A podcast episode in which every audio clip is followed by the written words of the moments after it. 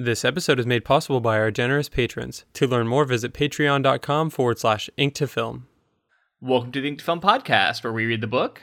and then see the movie. I'm Luke, And I'm James. and this week we cover chapters 9 through 16 of Gillian Flynn's 2006 novel, Sharp Objects.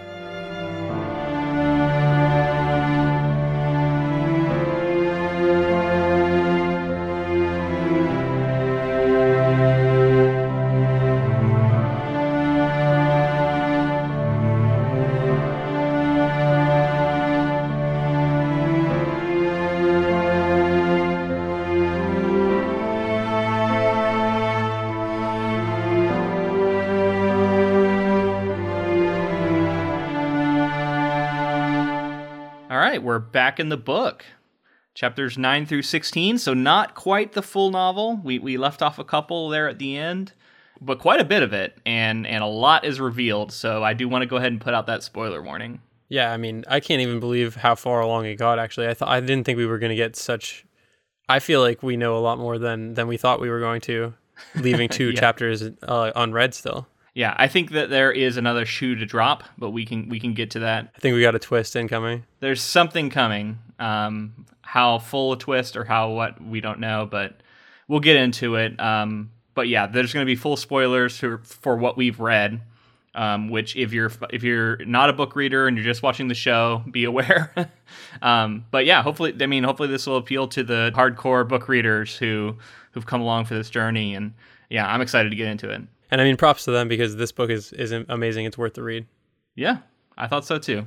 Well, I think so. I mean, So we got a little bit late to go. What if we just loved it the whole way through and then just could not get on board with the ending? yeah, I don't see that Yeah, happening, but I we'll don't see. see that happening. so I did want to say that we're going. I am going to Worldcon this week, and in fact, when this comes out, will be the day that I'm flying to San Jose, uh, which is uh, a big fantasy convention, and uh, I'm going to be giving out ribbons there that say the book was better. So if anybody uh, wants to get one who might be listening to this, come find me there. I'm going to be promoting the podcast, uh, just kind of walking around also as a as a fan and as a writer, and just trying to like go to panels and, and learn what I can. But yeah, just want to mention that I will be in San Jose this weekend. Yeah, and if you want to put a little piece of tape over a book on the ribbon and put film, then that's fine with me. Uh man, yeah, I I wonder. Uh, I wonder how that would go at the at this book convention. Not great. Not great. Yeah, but yeah, I mean, it seems like uh, I'm already getting some some reactions on Twitter. It seems like people think it's going to be a fun ribbon, and you know maybe it'll spur some conversations and stuff, which Yeah, which is always good. All right, so are you ready to get into chapter nine? I'm ready.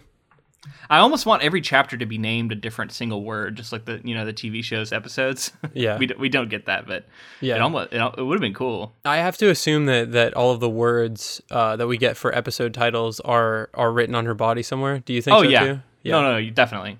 So uh, we should talk about that at some point. The words just have a totally. I feel like they have like a different uh, use or like a different role to play in the book than they do in the show. A little bit. Well, expa- uh, let's go ahead and expand on that. So what do you mean? I mean, basically, like she gets flashes of like heat over her scars, and like she feels she like it makes whenever she it, it's it would be really hard to portray, but like in the first episode of the of the show, Vanish, like it glows, and I felt like that was a good example of like kind of what's happening throughout the book to her because Yeah. if something happens, she'll think of a word that she had cut into herself at some point, and I don't know, it feels more visceral, like it feels like something that like it's just like a word comes to her mind and then she feels it somewhere on her body and it's like some like s- stimulation or something in her in her brain shoots down to wherever that scar is. That's kind of cool. Yeah, it gives you a cool insight into, you know, the state of mind she is in and why she like why she cut those words and, and how that, you know, illness, I guess you could call it, of the mind, like how that manifests for her, right? Like it, it makes sense. I, I wonder how much the show is going to get into the psychology of why she cuts the word she does.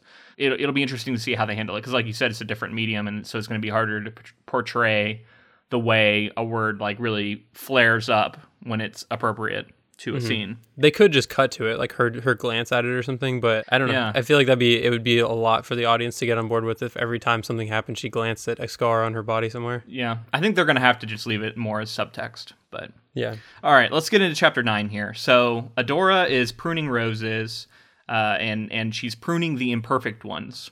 she's putting them on a tray for uh, for Gayla, the uh, the house servant or whatever I guess you'd call her.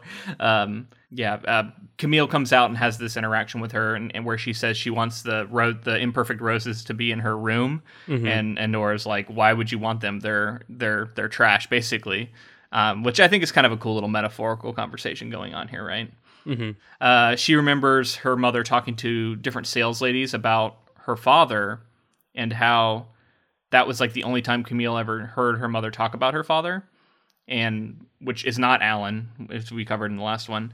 Um, so I don't know. It was interesting, and and they're they're at a, a store trying to get a new dress, right, for Camille, and the dresses that her mother keeps wanting her to try on reveal like too many of her scars. And there's this weird thing because it's like you'd think Adora would know that, but she like insists upon it anyway. I almost felt like she like pushed it out of her mind to the point that she would be like, try this dress on, and then she like came out showing a bunch of her. She was like, come out and show it to me, and and Camille was like, I don't want to, and then she was like, just do it, and so she came out, and then was like, she was like horrified, and then she chose something really long sleeve and covering for her. Yeah. Yeah. Not only was she horrified, she said, I hope you just loved it. I hope you can stand yourself.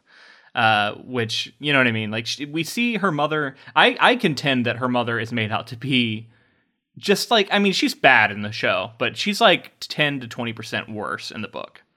Mhm. And this kind of vicious stuff she says. I mean, maybe we'll get just get more of it as the show progresses, but this this kind of thing is just so vicious to say. And, and so we see just her mother kind of delighting in, in causing I mean, it's emotional abuse, right? And she's she's delighting in the emotional abuse she uh, she's causing. We stu- we do get Amma also. This is the first time she sees. Which, by the way, is it Amma or Amma? I say Ama. You say Amma. Yeah. I feel like I use both interchangeably in, the, in these episodes. I think I've, I've I've thrown both out there. So maybe different characters say it differently in the show, which would throw me if that was true. Maybe. Um, anyway, so Ama sees her scars for the first time and seems like I don't know, almost entranced by them. Like she really, really is fascinated by these scars and like wants to like stare at them more. It's kind of, I mean, her fascination is is creepy, and she continues to be a really messed up character. And it's interesting to see Camille throughout the course of these chapters kind of start to feel sorry for her. We'll, I guess we'll get into that as it goes, but it's it's it's it's quite a quite a arc here we're getting. Um, so they're back at the house, and Meredith Wheeler and John Keene come to the house, and she's wearing her cheerleader outfit, and that was kind of like a signal to me. It's like, oh, this is going to be that scene from the from the show, and it is. Although the, she has more of a reason this time. It's actually for an event or something. She says, whereas in the show, she's just like, sometimes I get to feel inspirited. Yeah. um, which I don't know. It's almost funnier. So John is described as being almost androgynous and very beautiful, and they have this conversation. Uh, we learn that Amma is basically runs her school. Meredith tries to cover for him for John, and Camille basically at the end of it says she thinks he's innocent. He seems innocent. She does. They do learn about Natalie gouging, gouging a girl's eyes, which, by the way, in the book, it's both eyes, not just one. It wasn't just like a one-time stabbing; it was like repeated stabs to the eyes. Um, so a little bit more intense in the book. And how uh, Natalie, who who is one of the victims, um, had to get therapy therapy about it. And basically, they they moved to Wind Gap to get away from this like, you know, thing that happened.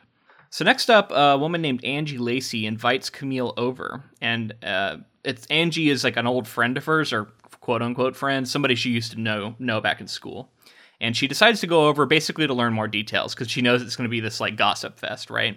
And this is something we see her do repeatedly in this book, like go hang out with women who are gossiping just to learn more. hmm When Angie gets there, we find out that a bunch of her former quote unquote friends are here, like uh, Katie, Rebecca, Angie, Tish, Mimi. I wasn't sure who would be important, so I wrote down all their names. um, there's a lot of talk about how everybody wants children, more children, and Camille like kind of escapes to the kitchen to keep her distance, and we can feel her being uncomfortable, you know, being made uncomfortable by this conversation. She has no children. She also mentions that like she knows how these like conversations, this bickering back and forth and gossiping, like eventually like devolves into like these arguments and stuff between these people. So Yeah. she's like hiding out there, waiting it out, and then somebody else doesn't somebody else meet her in the kitchen. Yeah, which somebody else is kind of on to that this is going to happen. Uh, but when she goes back out, they've switched over to talking about the murders. Katie basically c- accuses Camille of defending Amma, and she's she gets very patronizing and starts making Camille feel bad for not crying about the kids, and saying basically she basically says if you don't have children, you don't know what it'd be like to, you know, to lose one and all this stuff, right? So very patronizing, and eventually kind of runs Camille out. Um, it, this is like a more example of women just being um, harsh to each other, and that's something that Gillian Flynn has said that she likes to do in her work, right? Like show women being villainous, mm-hmm. and we, I definitely get that feeling here. Like these women are being terrible to one another. I also felt like it was like kind of a little. It was unwarranted because she obviously had lost a sister, so it's it's not the same, but it's similar. Like she, it's not like she doesn't know what loss is like, or like can empathize with the fact that somebody lost someone. You know, and I like the um I really like getting this perspective. This is a different kind of thing than what you get, you know, from a male writer. It's just going to happen. And I love getting this kind of like inside perspective of these friend groups of women and how vicious they can be. And it's told from someone who has experienced it, right? Like you can tell. Um, so there's an authenticity there. And I don't know. I think it's just, you know, this this book could not have been written by a man. Mm-hmm. Um, I, I, would I would contend there's just too much caught up in in this kind of stuff that just rings so true. I don't know. I, it's it's been a really cool experience, and, and it's definitely a different perspective. As much as we can compare it to Stephen King, that the you know it was much more about what it's like to be a boy growing up, right? Yeah, and and much less of this. I don't know. It's really fascinating stuff. That's why I love diverse stories. You know what I mean? That's why we yeah. like to hear from different perspectives and because because without that we would never we wouldn't as readers be able to experience these stories ever because yeah. the, their voices I, need to be heard in order to live those different lives with those characters yeah and and yeah i love that about reading and about you know watching films too and and especially about this kind of subject matter and i guess what i'm trying to say is i like i i like putting myself in other people's shoes and if they're very different than me it's an opportunity for me to learn, right, and to understand and see the world from that perspective. Uh, I don't know. It's cool, and, and, you know, it's something that I think there's been a lot of studies about people who read being more empathetic, and I think this is like an example of like you know it's kind of the dark side of that because you can but it's like you can understand the trauma that other people different than you are going through that you haven't been exposed to yeah definitely so we do see camille feeling the urge to cut after this she thinks of the word barren um, which is on her. And this is what you were talking about. Like it calls out to her, and she she feels like she needs to cut it. Her skin is screaming. She says, right. Um, really interesting stuff. So and and we also know that she has like a like a, a spot on her body somewhere that like she's been saving, or she was like she's saying like it's the only spot left, kind of. Mm-hmm. And which which makes me like wor- like throughout the book I'm just worried. It's a it's a reason for the author to make me worried that she's gonna cut again because she has this one spot that she never touched and it's like ready to be cut. Yeah, so uh, back at the house, uh, Amma comes into her room and notices that Camille has been crying, and she seems to be trying to glimpse her scars again. And she brings her a joint, and she mentions that sometimes I can't be nice, but right now I can be. And so she's we get this real like Dr. Jekyll and Mr. Hyde act going on for Mama all the time, right? Especially when she's around her friends, where she turns into this monster, but then she can try and be sweet when she's basically, per, you know, up close and personal with with Camille and I don't know. I mean, what what's the act and what's the truth? I think mm-hmm. is the real question here. Like, is she really that girl that you know is showing off to her friends, or is she really this more sweet girl that she pretend you know is is pretends to be? Yeah, you can tell which way I'm leaning. Uh, well, that's what I was gonna say. Is that I think it's I think it's um, Flynn did it on purpose to where you could see her potentially being this empathetic girl who like has to put on this front around her friends as like a survival instinct. Yeah. But also at the same time, maybe she is under like evil underneath and then putting on an act to trick Camille. So I, I don't yeah. really know where I, I, mean, I honestly think that I lean on her being more innocent. Yeah. And it sounds like you lean on her being more evil with with like malicious intent. Yeah, I mean evil and not in the biblical sense, but in the sense of like she's someone who's been so twisted by her upbringing and you know maybe has you know psychopathic tendencies that she's inherited and we've seen that maybe you know in her mother and mm-hmm. I, I just think yeah i think i mean we'll get there but i feel like the other shoe to drop you know early theory theory crafting here i think it's ama i think she's she's caught up in this more than being just kind of an innocent victim which is how so far in what we've read, it seems like she's being cast as. Um, I just see too much authentic viciousness from her, you know, and like e- repeatedly to where I feel like this book is telling us um, there's something more going on here. I don't know. I mean, and We'll you you you talked about in another episode how it's like this like I think it was the first book episode you even read a poem about it where it's like the the passing down of of certain traits and and like taking on those attributes that maybe you know people who raised you had and uh I don't know is and then there's also the other the the other option of like she's being you know manipulated by by Adora and also potentially drugged by Adora and Yeah. maybe like that has something to do with it like her different her moods shifts and Yeah, which we'll get to that. But what you were talking about, we do learn more about, and over the course of these uh, chapters, we learn more about the grandmother, who seems like she was extremely abusive towards Adora. So it's kind of this like cycle of abuse, which you read about being kind of put on display here. So chapter ten begins with a story that sh- that Camille has written and sent to to Curry about about the dead girls, basically going over what they what what is known. Um, we learned that there's laundry forever churning in the house and uh, like in the basement, which comes up again later. And I don't know. I, I wanted to get your. I mean, we can take take a moment to get theoretical here. What uh, what do you think that could metaphorically be representing? The idea of the churning, like the forever churning laundry in this house. I hadn't even thought of it. Maybe um, something about um, dirty, like needing to constantly like be cleaning this dirty, like guilty feeling or something. Um, Especially like in the basement where it's hidden, and it's like constantly trying to to I don't know have like a, a cleaner exterior. I like that, and, and I like the idea that there. Yeah, th- this this house is basically constantly producing filth, right? That has to be cleaned. But I think you know, in another sense, I I kept thinking of um, kind of like a beating heart, because to me, like you know, like there's like that cyclical sound from from like a washing machine, um, and it makes the house feel sort of alive in my mind. The idea that there's always this kind of noise, well, like deep within, makes the house feel like this almost like living entity, um, which is just kind of a cool, I don't know, thought about how it could, you know, maybe it represents that in her mind if she thinks about her childhood growing up there and all this stuff. Like it, it makes it larger than life. I guess is what I'm trying to say. Right. Or like a monster Right. is what it makes right. me think of. Yeah. So Meredith calls her, calls Camille, and she's angry about being left out of the story. And she says she practically owns John and is and is upset that she was n- not named in this story that came out, right?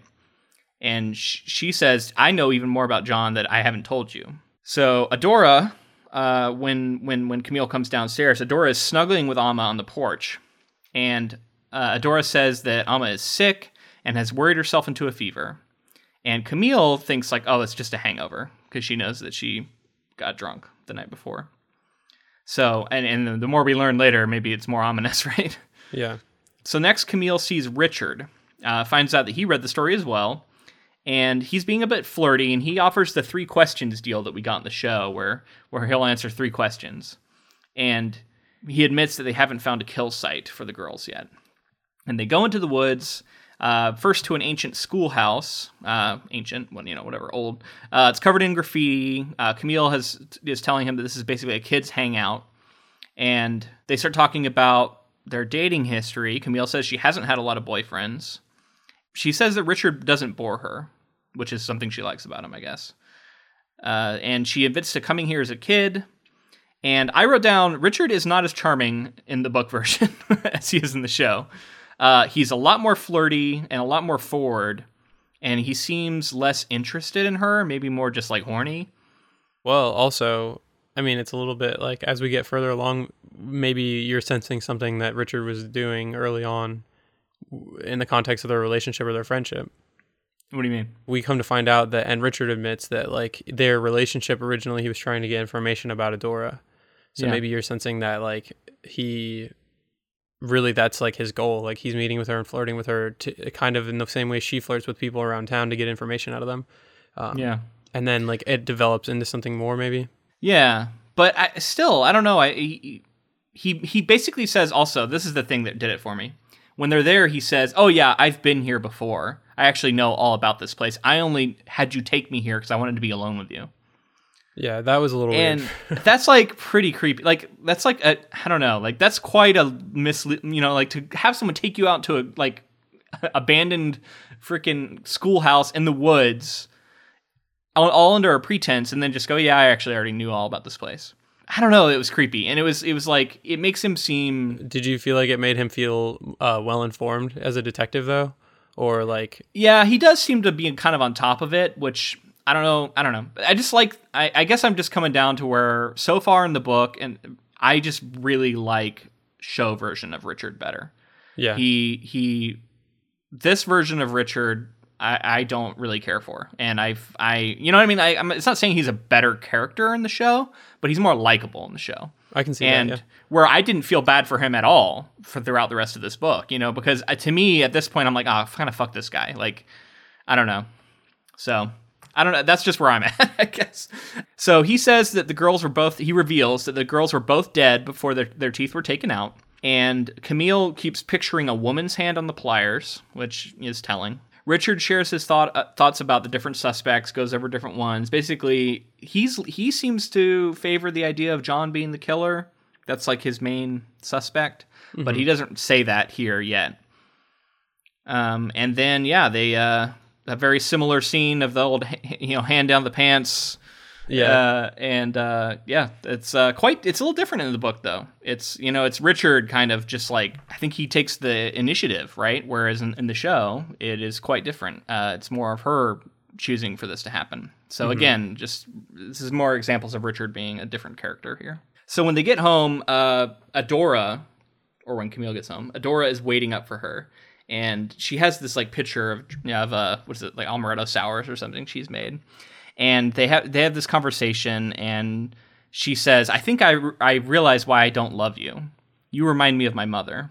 And this is more of just Adora being super vicious, right? Yeah, I mean that's like it's so telling, and I don't know. She she just seems just so despicable in the book, like you said. She's like outwardly saying like I never loved you, even as a kid, and then uh, and then you feel for Camille, and Camille is like, well, I was a I was a kid, like I don't deserve that, and how could I have known that I reminded you of your mom, and how's that my fault, kind of. Adora even says that the girls, referring to the two girls who were killed, that she was close to them because she wanted to feel closer to her. And she says that even as a baby, Camille wouldn't eat. And that was like her first Act of defiance. yeah. And then she even says like why why did Marian die and not you? Mm-hmm. Uh, so uh, I just wrote wow, all caps. So uh, yeah, super vicious. And I, I said this ver- this version of Adora seems far worse. And, and, you know, and like I said, maybe we're gonna get more of this in the later episodes of the show. Uh, maybe they're just kind of like being like a slower reveal of how awful Adora is. And she then says, "One day I'll carve my name there." And she points and she's talking about her, like the spot on her back where there's like no, nothing carved yet. Which is super fucked. That's so weird Yeah. to say, and like uh, I don't know. Yeah, this is like this is this is some serial killer shit to say. uh, let's just say that I, I was like, oh man, that's um yeah something else. So Camille is feels her sin screaming and wants to drown herself, and she's you can see the kind of abuse this this is and has been over the years. So next day, Camille sees the girls with Amma smoking joints, and notices that John uh, is there, and they're like coming on to John, or especially Amma, and he's just kind of not paying attention. She's taunting him at the same time, and says, you know, it'll be your day one day. And so Camille kind of announces herself, walks up. Yeah, there's there's this line where Amma, where Camille, while observing Ama says that she uses her sexuality like a weapon. Yeah. And I just wanted to, you know, mention that because that was something that I said specifically last episode. I think. Yeah, I mean, you definitely called that, and she she does she does do that as well. Like she very clearly, specifically to Richard, like that was the most explicit example I feel like we've seen so far. Yeah. Well, in here she's doing it to John, right? Like Right. she's like coming on to him, but while also lobbing insults at him and saying that he's a baby killer and all this stuff, and how his time's coming, and sh yeah, that like kind of I'm gonna be flirtatious with you, while also hurting you is like a pattern we see out of her a lot, right? So she goes inside and talks with Meredith. Meredith basically tells her that Amma is a very needy girl, and Camille starts thinking about all the ugly things swirling under her clothes. and that's just to me paying dividends. Like this metaphor, and you know, the metaphor of, of the words on her body, like it could just continues to be a really compelling detail, right? And you can she can uh, Gillian Flynn can use it in so many different ways. Mm-hmm. Well, I mean, and I, I, would say that like it's super dark, obviously, and really like hard to think about as something. Yeah. But as far as, and I think you actually said something similar to this, but as far as like a character trait for a character to have something so so specific for a character like this that like and like you're saying keeps playing paying dividends with all these all these ways that Flynn's able to articulate like this is how the character's feeling and this is how it references her past without giving us explicit detail about every single word and we just have to we know that there's like a, a, large group of words and then it just becomes relevant like periodically. So meredith then this is when meredith reveals that she knows why the teeth were pulled or she says she does. And and camille camille's like well you know why? And she says the girls were biters that they would bite people all the time do a lot of damage and even reveals that half of her earlobe is missing and says that the girl even sw- like swallowed it. Um, so It's interesting, and then oh, we also get this. The, now here's a line. She says that Ann even bit your mother, Adora. You know what I mean? So mm-hmm. this is this connection, and stuff starts falling into place for Camille here. I think this is when she truly starts to to uh, suspect Adora is behind this. Yeah, and as she started to suspect, I want to say like where I was at as the reader. Yeah. Um, I felt like the more that we thought, the more that Camille thought that she did it, the less I believed it mm-hmm. which is interesting because like you would think I I was just like kind of not I was trying to like guess where the story was going and yeah. I kept being like, you know what, this is too it's too obvious, it's too on the nose. And like as it goes, it pays off, but I just felt like I was like we we like we picked it out pretty early on to for it to actually pay off in the, this way, but we still haven't finished the book or the or the show, so yeah, well, and it's also it, this that's a fascinating thing about these kind of mysteries, right? Because it has to be somebody why can't it be the person who seems the most terrible and who, you know what I mean? Like from the beginning, we've been suspicious of. And it's like this postmodern mystery all of a sudden where we've come around on like we've gone through all the you know all the different mysteries over the years where it's like the least you know likely person. It's it's the janitor who nobody ever talks to. It's you know what i mean? To it being one of the main characters. And and we've we've seen it all. So nothing is truly surprising anymore but the a, a, a, skilled mystery writer can play with reader expectations, right? And the fact that we don't want to believe it, maybe that's something the the the author can toy with, right? Like she's going to keep showing us evidence, and we're going to keep going, no, no, it can't be her, it can't be her. And right. it's almost like on a meta level because we're analyzing the mystery, right? And maybe that's like maybe that's a, a way to toy with us because it's like no it's been obvious from the beginning. Right. Yeah. Um i don't know. It's, it's it's really fascinating and like that kind of stuff is something that mystery writers have to think about and i, I just like the way that gillian flynn handles that. Yeah. And i mean the way that even even if you pick out the character it's always great when the author is able to still surprise you with details or you know what I mean. You don't know. You might know the person, but you don't know the specifics, and then surprise you with like how the events unfold. So it's still, you know what I mean. I'm not saying just because it is her, it doesn't make it any less. I don't know. Interesting. Yeah. Back at the house, uh, Camille calls Richard and I thought it was interesting while she's talking to him on the phone, she keeps writing Richard Cop on her leg. We see this more in the book where she's writing in pen, and it's like a, it's like instead of cu- cutting, she's writing instead. It's like that's, but it's the same compulsion, right? Mm-hmm. And they decide to meet at a bar. Uh, when they do talk, she's very flirty with him, and she reveals the detail about the biting to him and he he gets upset and wants to know her sources. She refuses to tell him, so then he leaves in a huff. When she gets home, Alan is waiting for her, and he I don't know, it's kind of weird. Like, and he he he basically says, "You're making you're making your mother ill," and so Camille says that Adora is a liar, and then Alan re- reveals that Adora has told him that her mother, so Camille's grandmother, used to pinch her all the time. And Camille has this memory of of Adora doing that to her as well, right? To like see if she was still awake or something, or still alive. And Alan basically says, you know, I might have to ask you to leave. And this is like the most we've seen Alan do in the book. It's it's easy. It's hard for me to kind of sometimes differentiate Alan from the show, but mm-hmm. I feel like Alan in the book hasn't done anything up to this point. Do you think that he's done a small enough amount to where like in these last two chapters we might find out that he was involved somehow? Yeah. Oh, I could totally see him. Yeah, he could be like he he could be complicit in some way. I suppose it would be truly surprising if it was like he's been behind it all along, like truly behind it. I feel like it's more like he he might have helped because I can see him being just kind of wrapped around Adora's finger. I think that's what I, I think. I think that's what I'm leaning towards as well. So you're leaning towards you're leaning towards an Alan reveal in the final two chapters. oh no, I was just asking what you thought. I, I think that I think that Alan will be revealed to have been involved, but I don't. I think the mastermind is Adora. So Camille goes into Marian's room and she sees this outfit laid out on the bed. And she sees that everything has been left the way it is. Now we haven't actually this hasn't happened yet in the show, right? Her going into Marian's room. And so I think it's going to be important. I did note Well, that uh, she- didn't we? Haven't we seen it? I thought we've seen it. We've seen her like looking at the bed and like picking up a picture. She like drops a picture in her bedroom. I thought of Marian. And Oh, maybe we did. Yeah, maybe. Yeah, maybe we did. So, but the the the detail that I that jumped out at me is that there's dolls in this bedroom, twenty of them, they say, mm-hmm.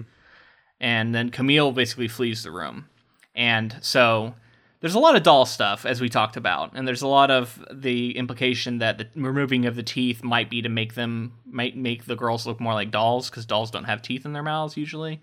yeah, So I don't know. It's it's whenever I hear dolls, I you know I perk up because I'm like that's my theory behind the the reason behind this this serial killer's uh, weird teeth obsession.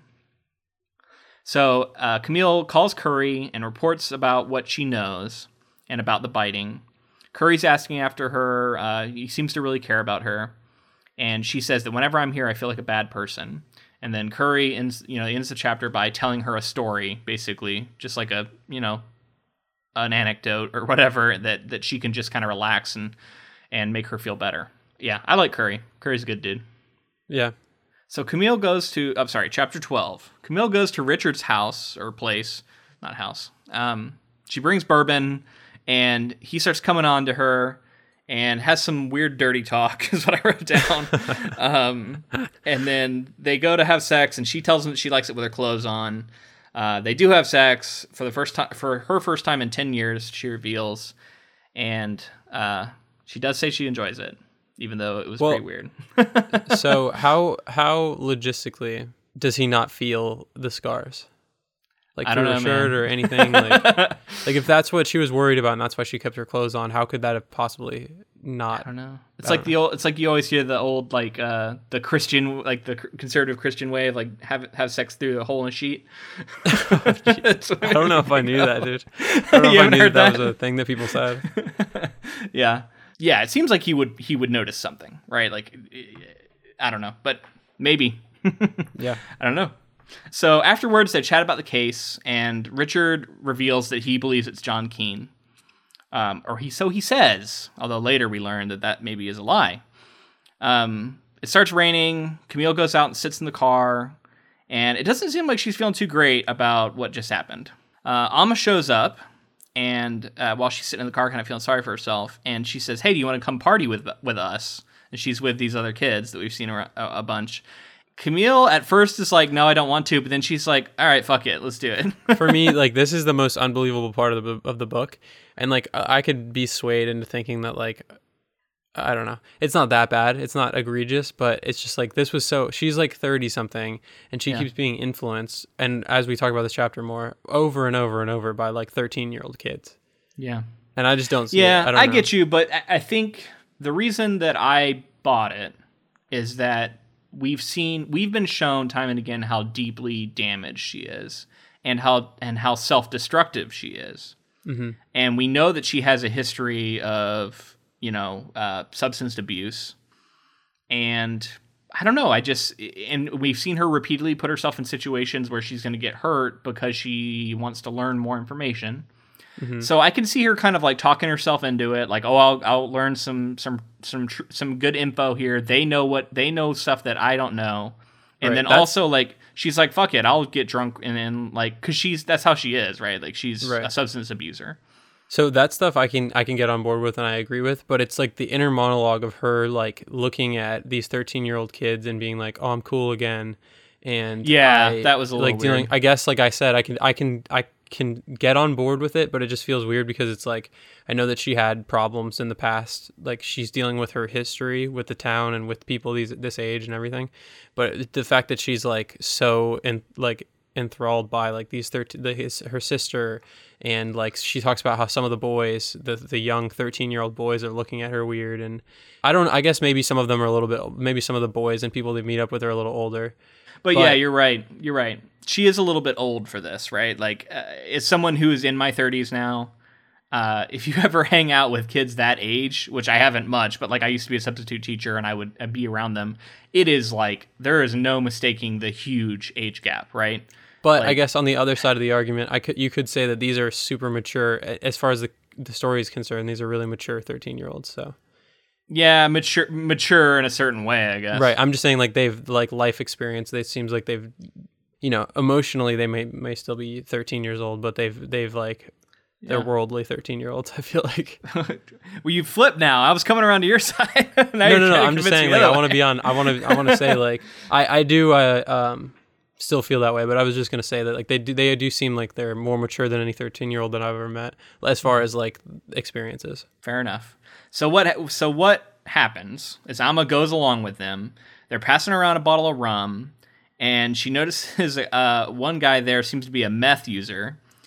Amma busts out some oxycontin, takes three of them, which, okay, I get that she is like you know has a lot of experience. She's been doing this before. It's not her first time. Um, also, we aren't told what the si- what the dosage is. But the idea that she is a 13 year old girl, probably weighs 100 pounds at most, and is popping three Oxycontin, drinking vodka or rum or whatever it is, pounding it back, like she should be unconscious. Like this is a this is crazy. She's almost superhuman in her ability to not be just a complete mess right now. Yeah. 13 is just so young. I just think if like if the if the age was changed to like 16 or 17, then I'd be like a little more I'd be like, okay, well if she started when she was 13 and did it Yeah. for 3 or 4 years, then I could see somebody being able to take that 3 oxycontin, but it just seems I mean, I don't know anything about dosage of, of oxycontin either. Like I don't know if that's Yeah. a lot, but Well, I used to be on it. I, I had a, you know, I was in a big car accident, and I used to be on drugs like that for my pain, uh, which I'm off of now. But I do know enough about it to know that even at low dosage doses, taking popping three and washing it down with alcohol, like as an adult male, that would be a rough. That would be a rough night. That's yeah, not advised. Let's just say that. And as a 13 year old girl who, like I said, is probably 90 pounds or something like that, like I just don't see it. But uh, maybe that's why they aged her up in the show, right? She seems a little older in the show. Like she's more like 15. Although I don't know, that's maybe just how she seems. They do repeatedly say that she seems a lot older. She's um, Camille calls her like a woman child and all this stuff, right? Anyway, that's what happens. Camille does take one. She's offered and finally decides she, she'll take one too because she's in full like fuck it mode. And I think it's what the, the thing with Richard like really seems to have set her down a spiral, right? Like she feels dirty, I think, over it, and feels like maybe he was just using her to, for sex or something. Um, it, it, this is not a moment where like they hook up and like now they're like all warm fuzzies and everything seems good.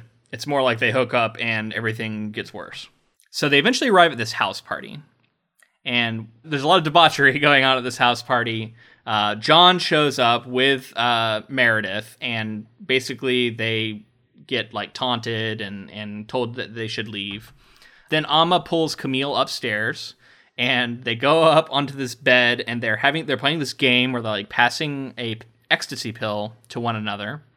And once again, Camille wants to turn it down and say no, but finally he's just like, "Fuck it, I'll do it anyway." And Amma passes her the pill like on her tongue and like shoves it down her throat so that she can't like so that it dissolves. Yeah, it's a weird scene. yep. And yeah, there's you you'd mentioned how she throughout this party she's feeling like, oh, I'm kind of popular again. Look at these popular girls hanging out with me and all this stuff, right? And she knows that it's a fucked up thought to have in her defense. Like she's not like just unabashedly feeling this way. She's like, I feel this way, and that's stupid. Why do I feel this way? Maybe the drugs are a factor as well at this point. Yes, point. and it seems like everything's kind of like making her feel happy. Um, and then we get the, the the drug tripping scene. Amma pops an X2, and they go outside to the pool, and uh, they have this conversation where Amma, in, in Camille's mind, she keeps com- comparing Amma to Marian. and she's feeling happy from the drugs. You know, it's just it's it's written in a, it's interesting because it's written in a way that reflects, I think, the uh, hallucinations and stuff. Right now, I've never done X, so I don't know, but I did think that it seemed like she wasn't that out of it. Like as as out of it as they were, it wasn't like I don't know. I guess I've just seen it in movies and stuff. I've always got the implication that you hallucinate way more than what we were getting here. But I don't know. Like I said, I'm not one to talk, so who knows? Maybe maybe someone else would be like, "Yeah, it's blown out of proportion in movies, and it is more like this." I don't know. Anyway, the real interesting thing story wise is all that this conversation they have, right? And Amma and and and her keep talking about Adora. Amma talks about how talks about sex and like how she likes sex and all this stuff, and Camille's like, I don't, this, this is bad. oh, Amma reveals that at the end of each day, she like writes down a grade for herself on like how cool she was that day from like an A to F. And like, I don't know, that's an interesting thing to go through. It's another reason why I feel like that thing I was talking about before, where she she has like potentially has this like fake persona that she puts on because yeah. that feels very like that's not it doesn't because we also hear that like she's mean to her friends on purpose. If yeah. like she's too if she does something dumb she'll be mean to them to like put them in their place and kind of even out the day. Yeah. And like it just seems like it's very like it doesn't seem like pure evil. Like she's not doing it out of evil intentions. She's doing it to like stay on top. It's like a survival thing. To me is what it feels like. Yeah. No i'm with you. And she does mention that she uh is she tested very very smart and that she basically should be in like a different grade but that she chose she didn't want to be. Um, so she she is not only precocious in the, like her experience, but also her, she's very intelligent, which makes sense. I mean, that makes sense for what we've seen from her. She also talks about her need to hurt. She says she loves to hurt. She, she needs to hurt. I don't know. It's like a compulsion mm-hmm. to her, and also says that she loves Camille, and uh, is seems like really fascinated with her scars and I wrote that to me, it's like she's this sadist who want who enjoys hurting people, and then we have Camille who hurts herself, which I think makes them like a really interesting, almost yin and yang pairing, right? Well, did you feel like Amma was also saying that she? I felt like she was almost saying like eventually she was going to graduate to hurting herself as well. Hmm. Did you get any of that? Like, no, I felt I, like she might have been like saying that like she was so fascinated by the scars, and she felt like eventually, like she, like I felt like I could see her being like one day maybe that is where I'll end up. See, I think I thought it was more like she likes hurting so much that she was fascinated by the idea of somebody who hurts themselves. Gotcha. Like it's like that's the easiest. Like to her, that would be like she can just look at a person who's hurting themselves and get enjoyment out of that because she likes hurting yeah. So I think she looks at Camille and it makes her happy because she sees like evidence that she's hurting herself. Yeah, I think that's more interesting. I like that more. Yeah. But I, that's not how I got it in the scene. Okay, um, fair but enough. But I do like that more. That that was where I was at because I just didn't. Yeah, I don't know. I don't see Amma hurting herself, but I do see Amma liking the idea that Camille hurts herself. I guess. Yeah. They actually spin around and then like this part is insane, by the way. yeah, they have this like crazy spin around thing, and then like Camille tries to like touch her face and then they fall and like bust themselves up really bad. Like she like cracks her ankle on the ground and I thought and, she was going to be like bedridden for the rest of the book. Yeah. They smack their head on the car- on the pavement and like yeah, uh, Mar- uh, Amma gets her chest all cut up and it's like a really bad fall apparently. But they're all drugged up, they don't feel it. And then right. they're like but they're also it's because they're like walking back to the house, right? Yeah. So they go back to the house and uh, they talk more about Adora, and uh, Amma basically says Adora doesn't like either of us. And I don't know. I just wrote. I wrote. Amma seems really guilty here with her talk about wanting to hurt. And mm-hmm. so to me, I you know, I think the other shoe that's going to drop at the end is Amma. I think Amma is actually the one who killed the girls. Whether or not she's actually the one who who who got the te- who plied the teeth out, I don't know. But maybe because she's got the dollhouse she you know what i mean like she's i don't know i think it's Amma and then i think i think maybe the mother just was like helping her cover it up adora was just helping her cover it up and then yes um you know we get into the whole thing with with Marian um, which was my fear. Well, also my theory early on was that she was, had the Munchausen's by proxy, and yeah, that's where we will we'll get into that. Um, but yeah, in this scene, Amma climbs into bed with Camille, even though Camille tells her not to. And when Camille falls asleep, she has this dream about Marian coming and trying to tell her that it's not safe and that she needs to leave. Uh, which is almost like a ma- ma- almost magical realism, like a little bit, right? Like we, I don't know, I get the sense that the, these these dreams can be interpreted as like Marian's spirit. She had she's had a couple of them, right? She's and it's Yeah. whether she's had a couple of dreams, and I don't even think it's just Marian. I think there's like other other there's another dream where she has something about like Jackie saying get out of here or something or something. Well, Jackie else. has told her to her face a couple times that she should leave. Yeah, it's dangerous. Yeah. I'm not But sure. yeah, I don't remember. That she definitely has a few different dreams. She has a dream about her mother like attacking her early on. Maybe that's stuff like that. It's almost like a premonition or something, or her Mm-hmm. subconscious just talking to her. If you want to take it into a less magical place. So I thought that from here on, I thought that the book was going to take a dark turn, and I thought that we were going to get just like Camille being out of commission and being like manipulated by Adora the rest of the book, basically. And like I thought it was going to be like a really sad ending where she like l- like loses herself to her mom or something. I was like, holy shit, this is going to get dark. Yeah, we don't quite get that. Uh, well, we do. Uh, so I, I thought it was interesting. I wrote this down. Um, apparently, there are eyelashes left on the pillow where Amma slept that Camille sees when she woke up. And I wrote down like, were these pulled out? Um, is this supposed to be a hint that Amma is doing the same thing that we've seen Medora do, and that's pull her own eye- eyelashes out, or is it just like a like innocent, you know, sometimes eye- eyelashes fall out kind of deal? I definitely don't think it's just falling out. I don't know, but I also wonder if it's like, did Adora come in and like see that uh, Amma was there, move Amma into her bedroom, and then leave eyelashes or something, or Yeah, that's true. I mean, and we do see her plucking her own eyelashes quite a bit. But yeah, I don't know. I thought the implication from Camille, at least, was that it, the, they were Amma's, but maybe she was wrong. The next day, Adora comes in, and and she learns that Amma has told Adora that they got food poisoning together, and Adora is like turned into like has a completely different sort of persona on, and it's her like caring mother persona, and she comes in and she like wants to like take care of her. Although she is also being kind of vicious too. Like the way it's described the way she's like jabbing a thumb into a into her ankle wound and like all this stuff right? Mm-hmm. Yanking her around poking her and the you know painfully. But she's also like applying bandages and washing its areas out with like antiseptic and all this stuff too right? So it's all kind of in the guise of like it's like she's being she's she is like being doctory towards her but she is also inflicting pain i guess is what i got out of it. Like and maybe even taking joy in it i don't know. And then she tries to give her this pill this is what it ends with right? And then we get this really interesting memory where she remembers that her mother used to always try and give her pills when she was a kid and that she would turn them down because she didn't like the way they made her feel.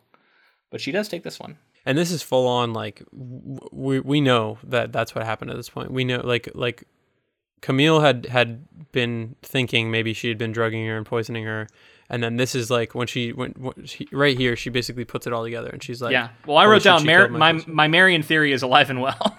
Yeah. Um and more than that it's thriving right? Like yeah like well you it's said like it's this true is- yeah. It's, it's I, I think it's completely basically at this point proven.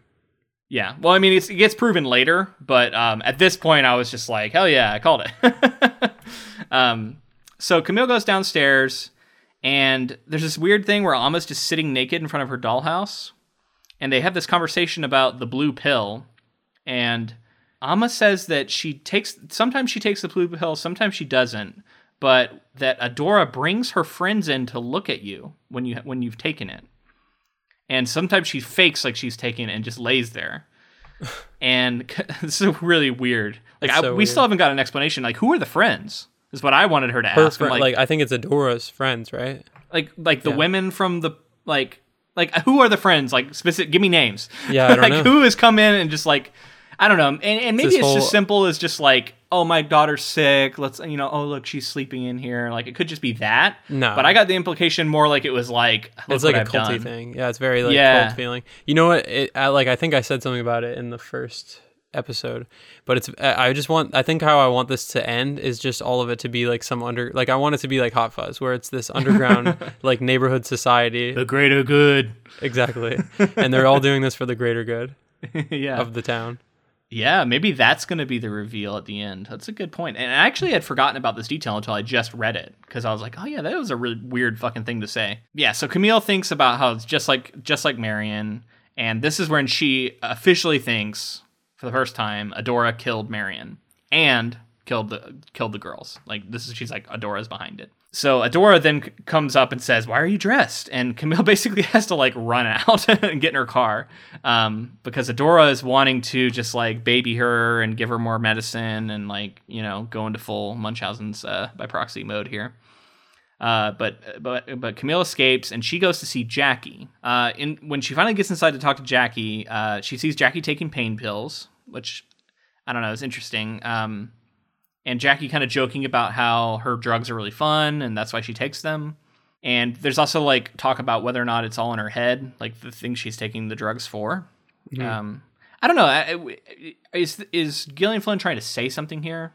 Like I with think all this so. OxyContin and stuff. Now it is it is famously a big problem in the South, especially like Well, yeah, everywhere. I think it's just like people use but yeah. prescription pills in general, and it's it's like it's become so normalized because it is prescribed to you because the doctor gives them to you. People, there's people that can't function without it. You know what I mean? There's Yeah. people that wake up every morning, take one, and then just are looped up all day, and that's like how they exist. It's just with well, yeah, the time. and and also sometimes they just take them to feel normal. Uh, just like Right. you know, just like alcoholics who have to have a drink to feel normal. I guess I should say that I don't want to say anything bad about people who actually need the medication, uh, because it's like if you're seeking help and you need that medication, then then that's fine. But I'm just saying like people who abuse it to the point that that's their existence is just being purely high all the time. Yeah. Yeah, and and I think maybe it's just like another detail about how fucked up people are and our, our society is maybe like and and how drug use and abuse is more common than we like to think. And how people like to ignore like you said prescription drugs because that's like legit. It was prescribed by a doctor. But then we see someone like Jackie who is clearly abusing it right? Yeah. And w- they're prescribed, and people don't understand that like a lot of prescription pills can be way worse. So uh, Jackie is telling telling uh, Camille about their grandmother, who the, the mother of Adora, who would used to lick Adora, which is a really like. There's so many just gross, weird details, Yeah, and just this so one- many props to Gillian Flynn for coming up with these. This one went really far too because she talked about, and I thought this one, was, I, I thought it was gonna be even more disgusting than it is, but she talked about after getting a sunburn, like when your skin was peeling. She said something about like licking her, and then right after that said something about, She used to pull her skin off in strips. yeah, I thought that she was gonna be like licking the skin and off of her and shit. Like Yeah. I was like, ew. yeah. It's pretty gross. So Jackie also says that their grandfather, who was absent all the time, was a lot like Alan. And Camille has this moment of like, I don't know, it's just th- there's such a strong cyclical like this is all just a continuation of things that have gone on before. I don't know. It's like it's like a, it's like a non. When we talked about this in it, like it's a non, it's like a non supernatural version of the of the cyclical nature of Pennywise. right. Um, and it's like you look at it as this more like authentic thing where it just keeps going on and on and on.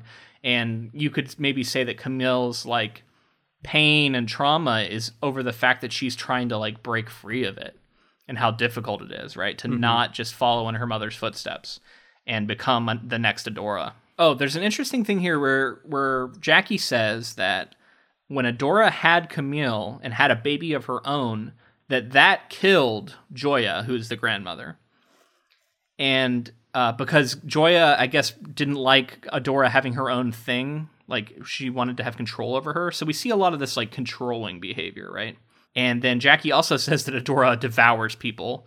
She says that Adora is sick and that Camille needs to li- leave Wind Gap, and that's kind of where they end their conversation. And in chapter thirteen. I love that she said that she's sick and she's and and what she has is contagious.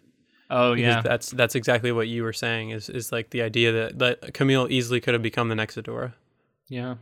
and maybe Amma is becoming the next Adora. So in chapter 14, uh, she goes to a bar again, meets with John Keene, and she's sitting there across from him, talking to him, and she tells him, You never get over losing a sister, which is a line we already got in the show. But this comes pretty late here in the book. In a quite different way, the scene plays out. Uh, her and John go to a hotel and uh, have sex. When they do, uh, John sees her scars, which she reveals to him, um, probably because they're just both so damaged. And it seems like John's in this really like dark place, like maybe considering suicide and all this stuff.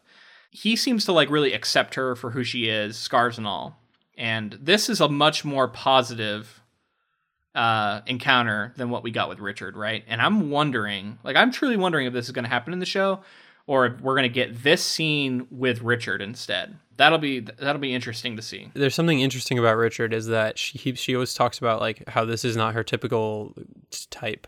He doesn't really match what she normally goes for, and I feel like she's she's damaged and she seeks out these people who are damaged throughout the town. And I, I think I talked about it last episode where it seems like she, she's just bonding with all the broken people, and she can she, anybody who seems like they're not the cookie cutter person from from uh, this town is somebody that she like admires and uh and then this guy John is is similar to her. He's more broken and and Richard just isn't. So I don't know if it's like something to do with that where it's like she she she fully revealed all her scars and really like revealed herself to this kid that she knew even less than than Richard even and maybe it's Yeah. because he was so broken. I think you're right for the book, um, but I, I just think in the the show version of Richard, they have set up with his whole like backstory of how he volunteered in an animal shelter and he got fed up with seeing all these hurt animals and he wanted to go out and do something about it. He, to me, he's being set up as a character who absolutely would see her scars and accept her, and I can see this scene being given to him in the show. now I Um, will now- say that I yeah, I I, think that that would play better like I felt like this was a weird scene I, it made like I got it but it just didn't really feel in line with a lot of the rest of the stuff did you feel like it was kind of out of place I don't kn- no, not really, because because Richard in the book is not that character. Richard in the book is kind of shitty, and so uh, for her to have this connection with John, it made more sense to me. Um, Yeah. I think the book is like it's almost messier to have it be like you know she's involved with two different men, you know, and that she's getting different things out of each one of them. And Richard is not as likable in the book, and he wants certain things out of her, whereas it was more like two damaged people like commiserating with each other was That's what, what I I was gonna say. and John. Yeah, is it more Um, of her using him for sex because they were they felt like a bond and it's there's not much because after she leaves we can tell that it's like there isn't really that much there. It was basically just well, sex. I don't know. She felt like there had this conversation where where she's like, "Yeah, now in the full light of day, things are going to be different." And John says something like, "I it doesn't have to be like that." I don't. I felt like there was something more to it than that. And she goes, "Yeah, me too." I think, or you know I what I feel mean? like, she didn't believe that though. I thought she he's Yeah, like a kid, well- so I felt like she was kind of just saying like I think it is. I think it is like kind of like uh, unclear, and maybe she doesn't know how she really feels. She does feel bad because she's a lot older than him. But the only reason that I sh- thought she was even thinking that way is because she has some genuine feelings. Because like if she didn't have any genuine feelings, she probably wouldn't care. Whereas if she does have some genuine feelings, I can see her being like, "But should I be pursuing them because he's so much younger than me? Because she's like Yeah. ten years older than him or something like that, right? I don't know. It's just it's it's it's interesting and it feels like it's messier and I feel like it it is sort of empowering in a meta way, in my opinion, to have a a female protagonist have sex with two different men. You know what I mean? Because that goes against convention, where we want to see her fall in love and have sex with the one guy who's going to be kind of her savior, right? And so, as much as I feel like the show might be heading that direction, I don't really know what's necessarily better. I just think it might be more palatable. in- I think in now that you say way. that though, um, with the way this book is, I, I agree with you. I like it that it's messy, right? Like I want Right. it to feel like I feel like the book kind of kind of exemplifies her as well. Like I think I think that if it was as clean as as her just having the one guy, I think it simplifies the story for the show so that they can explore other stuff. But I do I do like it now that you say that that it is kind of just like it's not the norm. So I think that it, it like kind of adds something. Yeah. I don't know. It will be really interesting to see how the show handles it. Right then, Chief Vickery, Vickery bangs on the door, and there's this really funny moment where they're both like getting dressed and trying to act casual, and um, the, like like trying to like he's like trying to stand away from the bed, uh, John to pretend like nothing's been going on, and uh, they open the door and Vickery's there with Richard, and Richard is clearly like upset by what he sees, right? Like he gets jealous, and but they, he doesn't say that, but you can tell. They mentioned that Adora called it in and basically said that she had dis- gone and like fled in the middle of the night, and they you know was worried about her. Camille basically says like it's not what it looks like, you know, like that line um, just den- denies it, right? And I don't know, which I think is like almost silly because it's super obvious. so after afterwards, um, she gives John a ride, and he, tells her that she saved him. He thinks that he might have basically might have killed himself if if they hadn't hooked up. So it's it seems like it's it was meaningful to him at least, right? And, and at least a little bit meaningful to her. Yeah. So she does eventually go talk to Richard again and lies about John, says she didn't have sex with him. And she tries to come on to him. And this scene was weird. Like she tries to come on to Richard and he has to like tell her no. Well, she said that Um, she and she also mentioned how she was like defaulting. It was like a default thing for her Yeah. to like, her kind of like win back somebody's affection, Right. make them feel important. Yeah, so even though it was weird, it also kind of felt accurate for this character, maybe. Yeah, I don't know. So Camille then goes back next to see Katie, and they have this kind of like like interesting conversation where uh, they're talking about Ann and Natalie, and talking about how they didn't need a reason to strike out; that they were just like that. The, uh, the talk shifts to Amma, who Katie says rules the school with her bullies, her bully friends and um, she bullies her friends. and then she talks about how Adora took interest in them and would come and watch them at the playground, which is kind of like a weird detail. Like Adora, the idea that Adora would come and watch these two girls play. Um, there was a detail that I wanted to point out I thought was cool. It was uh, when it, when when Camille's first walking through the house. She's looking at all the pictures that are hung up, and she notices that all the pictures are are like of the girls' outfits and not of their faces which and extrapolating out the idea that maybe Katie is more obsessed with like appearances than like actually caring about the person. Mm-hmm. Um, and, and just this kind of like it's a very small detail, but I just think is is is another moment of like that stuff wows me when I read that stuff from from authors. Like that's the stuff that I go, wow, this person really knows how to tell to take a detail and have it mean so much. But then they kind of get in this argument where Katie's asking her about, you know, the cop and and and then uh, Camille's playing it off as rumors. And then Katie also reveals that she knows about John and about her sleeping with John, and Camille denies that as well. And then at the end, Katie tells her that she stinks, uh, which I thought was very reminiscent of what we get from Adora in the show um, which at least so far we haven't actually gotten that scene at least where they specifically like you smell bad kind of thing.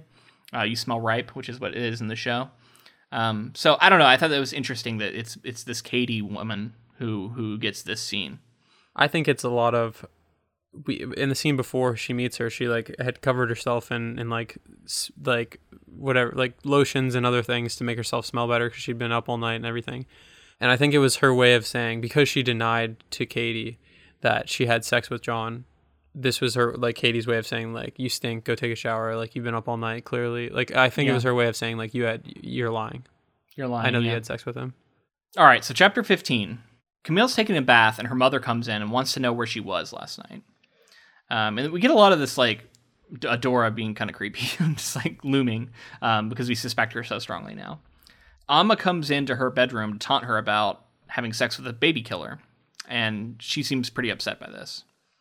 Um, Camille is able to flee the house though, and she goes to a hospital uh, to find records about Marian because she wants proof.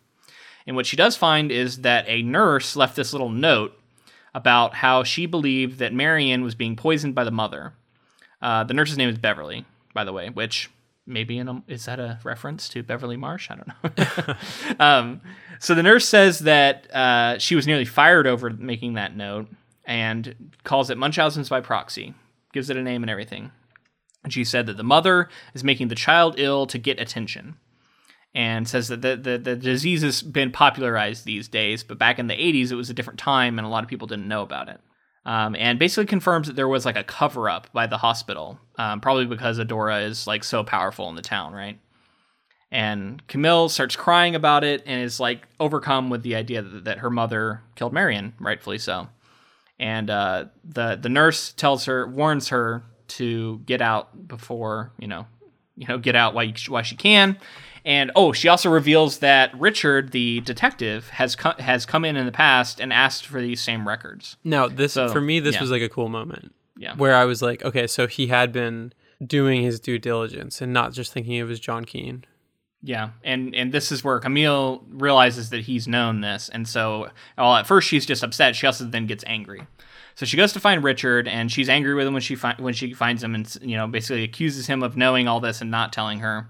And Richard admits that he's been investigating her mother, and this is where he kind of reveals that her, his initial relationship with her was just to get more information, but then it turned into something more. Um, and then he he tells her that they're going to search the place tomorrow, but that that she needs to just act normal because she, he doesn't want her to give away anything, and he he thinks that they're going to find the teeth in the house, and this just feels very like I don't know. This just seems like bad procedure to me. Like I don't know if I believe this. First off, he's telling her like you're yeah, we think the person you're with is a serial killer. Now you just go act normal around them. Now that you know that. And then second off, like why wouldn't they just raid the house tonight? Like as soon as they know, like why give her more time to potentially destroy evidence or or come Well, on, I you know what I mean, mean? I feel like warrants, right? They might have they might have been pending a warrant to, to get into the house Maybe. because they Did he say just, that though? I, I like. I wish he had said that because Yeah. I guess that does like you can just go like, yeah, fuck it. I've been trying to get a warrant and we're waiting for approval and it's going to come through tomorrow or whatever. Like that makes more sense to me than just for no reason we're just going to wait for tomorrow. Uh, just yeah. go spend one last night there. like sends Yeah. her off, which I was like, oh man, this isn't well, going to go well. and then he and then he goes one step further, right? And she says like he she she she gave me a pill or something. I think she's drugging me and poisoning me. Yeah. And he's like, yeah. He's like, shit. You should have told me that. We could have taken a sample and gotten that earlier.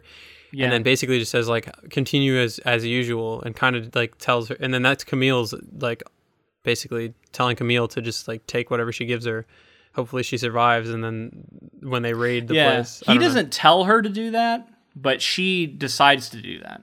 Uh, Right. We learn later. So she goes back to the house, and they there's like this weird dinner being laid out, right, of ham dinner.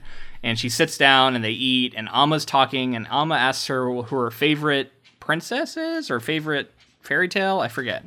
And um, Camille says that hers is Sleeping Beauty, and like in her mind, she's like, "I wish I could just sleep forever," which is a very like depressed person thing to say. And Alma says that it, hers is Persephone. She'd want to be Persephone. Now this is a callback to somebody reading about um, Greek gods or something, right? Oh, I don't remember that. I thought I remember some like I thought I remember Amma reading about like Greek gods or something like that, but I don't know. Maybe I'm Yeah, no, you're probably right. So I wrote Amma is so guilty here. um, I, I just don't. I feel like Amma is is guilty as fuck. She mentions how she wants John to die, even if he didn't do it. They're talking about like the death penalty and all this stuff, and she says basically he's ruined now, so he should just die. yeah. Um, and Camille's like, then I should die too. Yeah, and she's like, "No, but I like you." And they have this conversation about why would you why would you want to be Persephone? She basically says that Persephone was this girl who would go and like live among the dead for like half the year, and then she'd come back up to the surface, and people would judge her based off of the fact that she like lived lived among the dead. And for whatever reason, Amma identifies with this, right? And I don't know. To me, this is like this is almost Amma confessing here. This is like Amma saying that she I don't know. She she killed somebody. I think. I think Amma's the one who strangled the girls. But that's. I mean, that's- I, I could totally see theory. that happening, but for me, it felt like she was saying like the two personality thing. Like she was saying like her, she has one life where she's with her friends and she's completely herself or whatever, and then she has another side where she has to like live a disguised appearance or disguised like personality in front of Adora. Yeah, I can see that. So Adora finishes up the dinner by getting these going and fetching two drinks herself, which is very telling because uh, she never does that. And she says, "Camille and I will finish this in our in my room." It takes Camille up into her room and tells a story about her mother used to take her out into the woods. Adora's telling the story and leave her in the wo- and leave her there, and and she'd have to like walk back, or she did that once. That was when Adora first knew that her mother didn't care for her. And Adora says, I wanted to love you, so let me take care of you. And uh, Camille basically says, I did need you. Um, and the scene ends kind of mysteriously, and we learn later that Camille did drink did drink this poison that she had. Um, I wanted this scene to last a little longer. Um, yeah, it felt I- I quick wa- to me too. it felt in, in, in it's interesting because this is I mean like I we've heaped a lot of praise on Gillian Flynn, and I do think well deserved. But this is something that I've noticed in reading a lot of like other students' work is that really powerful, important scenes can sometimes get rushed because um, it's hard to write about them sometimes. And it's like such an important scene. It's so dramatic, so big, and like I, I feel like there can be a, a tendency to rush them.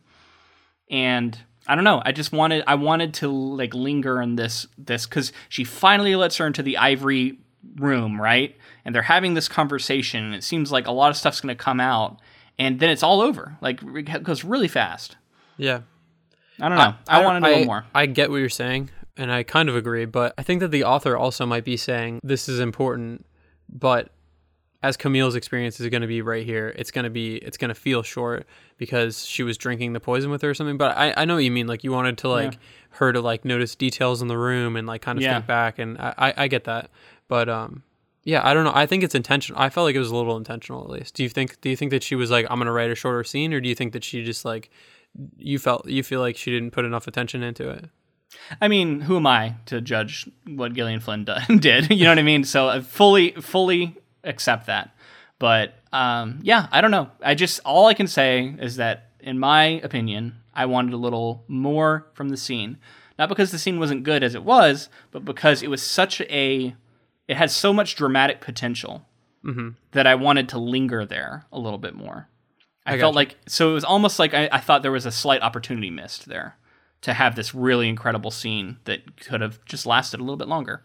I felt some of that too. Uh, and then the next chapter as well is pretty quick. Yeah, so the next chapter is is very short. Um, we see Camille in bed at the start of this next chapter. Her mother comes in, coaxes her to the bathroom, and Camille's just vomiting her guts out. And Adora's feeding her pills, and Camille's just kind of like letting Adora take care of her. And we don't know why, right? Uh, We're just like, what the fuck? Has she been caught up in this web? You know, what's going on here? And we see that Adora has plucked all of her eyelashes out. Camille actually finds it a little bit flattering that her mother's just like taking care of her. And so yeah, this whole this whole like little brief scene here is very scary because it's like, oh shit, what is what is going on? Camille's completely under her spell. Then next, she wakes up to screaming, and she goes out of- her bed and she sees Richard's there. And this is the next day. Her mother is somewhere distantly, just like wailing about, you know, like, how dare you come into my house and do this and all this stuff. And for the first time, Richard sees her scars and he's just like blown away by seeing it right like what oh my god what you know you, you you're a cutter and she says i cut words and she feels kind of numb to it all she wants to know why her mother's screaming and she asks did you find something? And richard basically says not yet. And asks if she's okay. She says she's sick and that she took the poison. And we it's revealed that he, he- she's like you can you can test it. And she's been taking the poison to like make herself like a physical evidence of what's going on. And so then we find out in almost like a police report sort of way that they have all these different poisons they found in the mother's me- medicine cabinet. Um, and all of them were also found in camille's stomach so she did like that's like the proof that she is trying to poison her And a lot of them were used were like farm related. Like a lot of them were like for farm like I guess medicine you would give to like livestock. Yeah. And so then we also find this they also found this journal in which Adora basically talks about how she likes taking care of Marian over Camille because Camille is not a good patient. And talks about how uh, Marian like lets her take care of her basically. And so we see this like evidence of the of the Munchausen's by proxy.